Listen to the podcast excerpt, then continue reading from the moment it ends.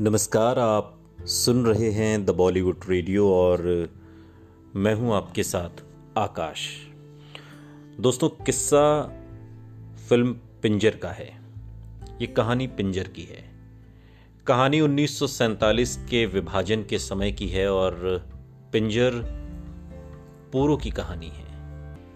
अमृता प्रीतम के पंजाबी में लिखे उपन्यास को साल 2003 में चंद्र प्रकाश द्विवेदी ने इस पर फ़िल्म बनाई और फ़िल्म भारत के विभाजन के दौरान की है हिंदू और मुसलमानों की समस्याओं के बारे में फ़िल्म में अमृता प्रीतम के इस उपन्यास पर आधारित इस फ़िल्म में उर्मिला मातोंडकर, मनोज वाजपेयी, संजय सूरी, ईशा कोपिकर कुलभूषण खरमंदा, फरीदा जलाल जैसे सितारे हैं। कहानी उन्नीस सौ सैंतालीस के विभाजन के दौर की है।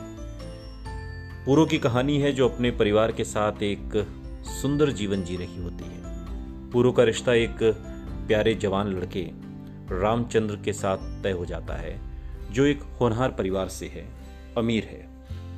पूरो की खुशियाँ तब बिखर जाती हैं जब वो अपनी छोटी बहन रज्जो के साथ एक इतमान यात्रा पर जाती है और एक रहस्यमय मुस्लिम आदमी रशीद उसका अपहरण कर लेता है।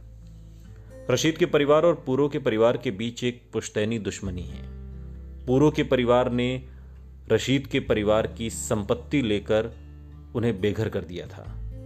और तो और पूरो के चाचा ने रशीद की चाची का अपहरण कर लिया और फिर उसे अपने साथ कुछ दिन रख के छोड़ दिया। रशीद के परिवार ने उसे वो बदला चुकाने के लिए पूरो का अपहरण करने की कसम खिलाई। लेकिन उसके मन में पूरो के प्रति बहुत इज़्ज़त और प्रेम भी होता है। ये साफ़ है कि रशीद पूरो के लिए कुछ भी करने को तैयार है। एक रात पूरो भागने और अपने माता पिता के पास वापस जाने में नाकामयाब होती है। उसके घर वाले उसे नहीं अपनाते और ये कहकर कि उसकी वजह से उनकी समाज में इज़्ज़त नहीं रहेगी। जब वो ज़िंदगी से हार कर अपनी जान देने जाती है, तब रशीद उसे रोक लेता है। बिना किसी सहारे के पूरो रशीद के पास वापस आ जाती है।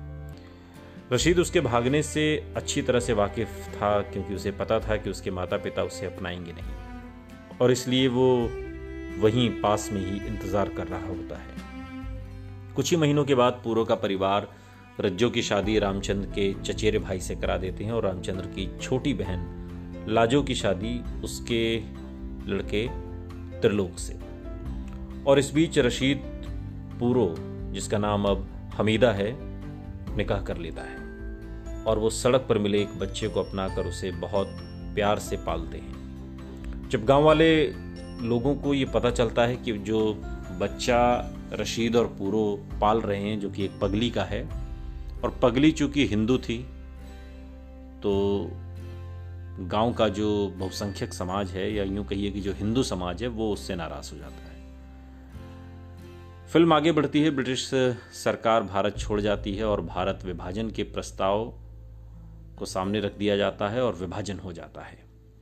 रामचंद्र के चाचा, चचेरे भाई और जो भारत के लिए पहले निकल जाते हैं और सुरक्षित हैं। रामचंद्र और उसके माता पिता और लाजो दंगों में फंस जाते हैं। रामचंद्र के पिता पहले से ही गायब हैं और रामचंद्र तुरंत अपनी छोटी बहन लाजो और माँ के साथ भारत के लिए निकल जाता है। कुछ समय के बाद गुंडे लाजो का अपहरण कर लेते हैं। पूर्व रामचंद्र से मिलती है, जो उसे लाजो का दुखड़ा सुनाता है। पूर्व लाजो का पता ढूंढती है और उसे रशीद की सहायता से भागने में मदद मिलती है। वो उसे लाहौर ले जाते हैं, जहाँ त्रिलोक और रामचंद्र उसे लेने के लिए आते हैं। त्रिलोक और उसकी बहन पूरो का पुनर्मिलन होता है और वो उसे बताता है कि रामचंद्र अब भी उसे स्वीकार करने के लिए तैयार है। और वो नए सिरे से अपनी जो ज़िंदगी है उसे शुरू कर सकती है। पूर्व मना करके उसे आश्चर्यचकित कर देती है। वो कहती है कि वो वही है, जहाँ उसे होना चाहिए था। ये देखकर कि पूरो ने रशीद को स्वीकार कर लिया है, रामचंद्र पूरो को ज़बरदस्त सहानुभूति के साथ बढ़ावा देता है। पूरो को अपने लोगों के साथ आसानी से छोड़ने के लिए रशीद धीरे धीरे गायब होने की कोशिश करता है, लेकिन उसका दिल टूट जाता है क्योंकि वो दिलो जान से चाहता है पूरो को। फिर भी पूरो रशीद को ढूंढ लेती है और दोनों डबडबाई आँखों से हमेशा के लिए रामचंद्र लोक और लाजो को विदा कर देते हैं। और फ़िल्म यहाँ पर ख़त्म होती है, जिसमें अमृता प्रीतम कहती हैं कि जब कोई लड़की किसी के अपहरण कर लिए जाने के बाद वापस लौटकर जब घर आती है तो समझ लो कि उसे अपना लेने में, पूर्व को अपना लेने की मान्यता है। सुनते रहिए द बॉलीवुड रेडियो। सुनता है सारा इंडिया।